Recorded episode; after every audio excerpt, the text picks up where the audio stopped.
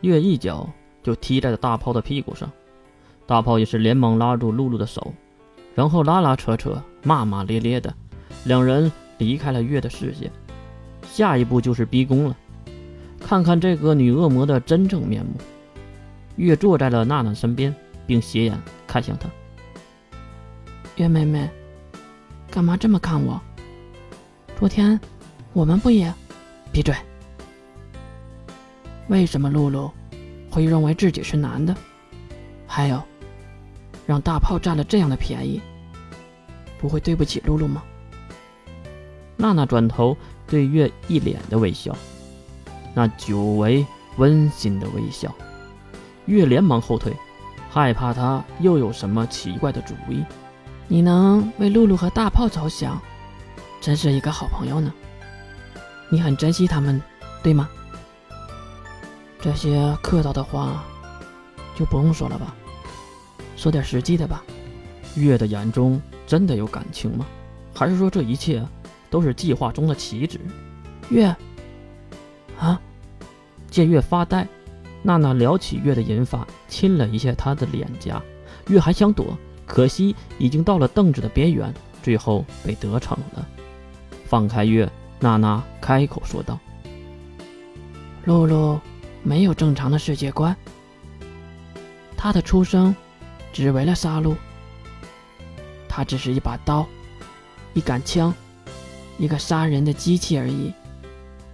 感情和常识。”都是他的绊脚石。那些人怎么可能交给一个机器常识呢？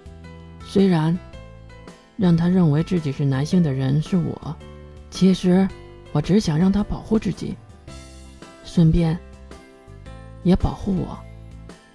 娜娜的这段话，月只相信最后一句。至于大炮这个人，这一路上我看清他了，他有着。普通人没有的怜爱和勇敢，敢于付出，敢于贪婪，有着大部分没有的欲望，有着大部分人没有的人心。他是一个普通人，是露露占了便宜才对。月真的没有想到，这个恶魔女竟然是这么想的。当月还在感动的时候，一抹微笑划过了月的视线。你这个家伙！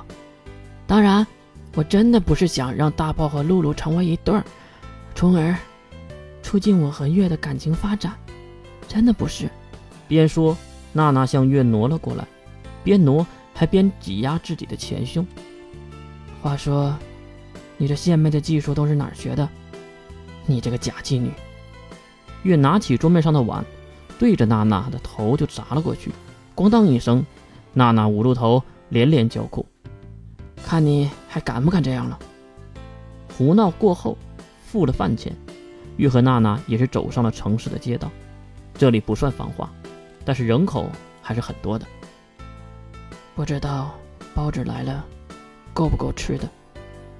哎，哼，我为什么要想这些没有营养的事儿？就在月嘟嘟囔囔自言自语的时候，哎，月，月，娜娜。娜娜，远处的大炮蹦着，身边还有和两人招手的露露。走吧，我们过去。娜娜牵起了月的小手，走了过去。话说她怎么这么自然？哎呦，好漂亮的小姐！刚刚走到大炮的身边，也不知道是不是卖货的老板，马上就称赞着月，也可能是月的体质原因。不过可惜的是，月已经在心里骂了好几句了。你才是小姐，你全家都是小姐。大炮，露露呢？这话刚刚问完，月就看到了穿着蓝色连衣裙、戴着蓝色发卡的女孩，红着脸躲在大炮的身后。月急忙一脚踢开大炮，看向后面的女孩。好家伙，啊，真是人靠衣裳马靠鞍，狗挂铃铛跑得欢呐！啊，不是西湖的景色配艳阳的天呐！不打扮不知道，这一穿上，活脱脱的小妹妹啊！月拉起了露露的手，露露一脸通红的样子，萌的月心都快化了。这个妹纸给大炮是不是浪费了？啊，我，我，我只是我，磕磕巴巴的露露让月一把就抱住了。见月用力的抱住自己，露露也是呀的一声，也不知道抱了多久，月才肯放开露露。这个反差萌太厉害了，让月的老春心荡漾啊！可惜呀，好白菜都让猪给拱了。想到这里，月马上回头瞪向大炮：“喂，猪，猪猪，啊不，是大炮，你真是上辈子修来的福分呢，不然怎么可能捡到如此可爱的露露？我都要嫉妒你了。”大炮挠着脑袋，笑嘻嘻地看着露露。确实，露露现在的样子太可爱了。呃，那个几位客人，啊，忘了老板了。大炮是来买东西的吧？把老板丢到一旁晒了半天，抱歉呢。月急忙向着老板道歉，老板也是一脸的笑意。没事没事没事儿，请问小姐叫什么呀？啊，买东西。还得说姓名吗？这是新出的规矩。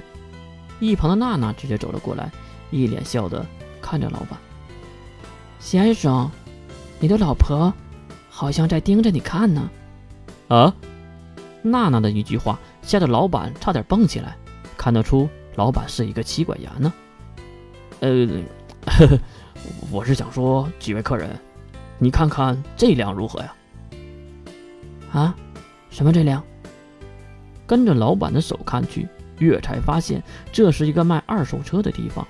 这些车都是被改造过的，不仅外表，还有很多地方都是。这是什么东西？看到车的轮胎，月才开始怀疑，那些奇怪构造像是普通轮胎的外面还罩着一层履带。呃，我忘了说呀，月，我想买一个二手的房车，就像这样的。边说。大炮指向另一边一个大型的车体，应该是一个破旧的房车改造的。哎呦，这位富态的客人，你真是好眼光啊！这个可不一般，这个房车采用了最先进的晶核引擎系统，而且还搭载了雷达和无线电，还有就是同时可以乘坐六个人，里面有小厨房、厕所和洗浴，怎么样？是不是很动心呢？月看了一眼娜娜，刚才应该是听到了“晶核引擎”这个了不起的词汇。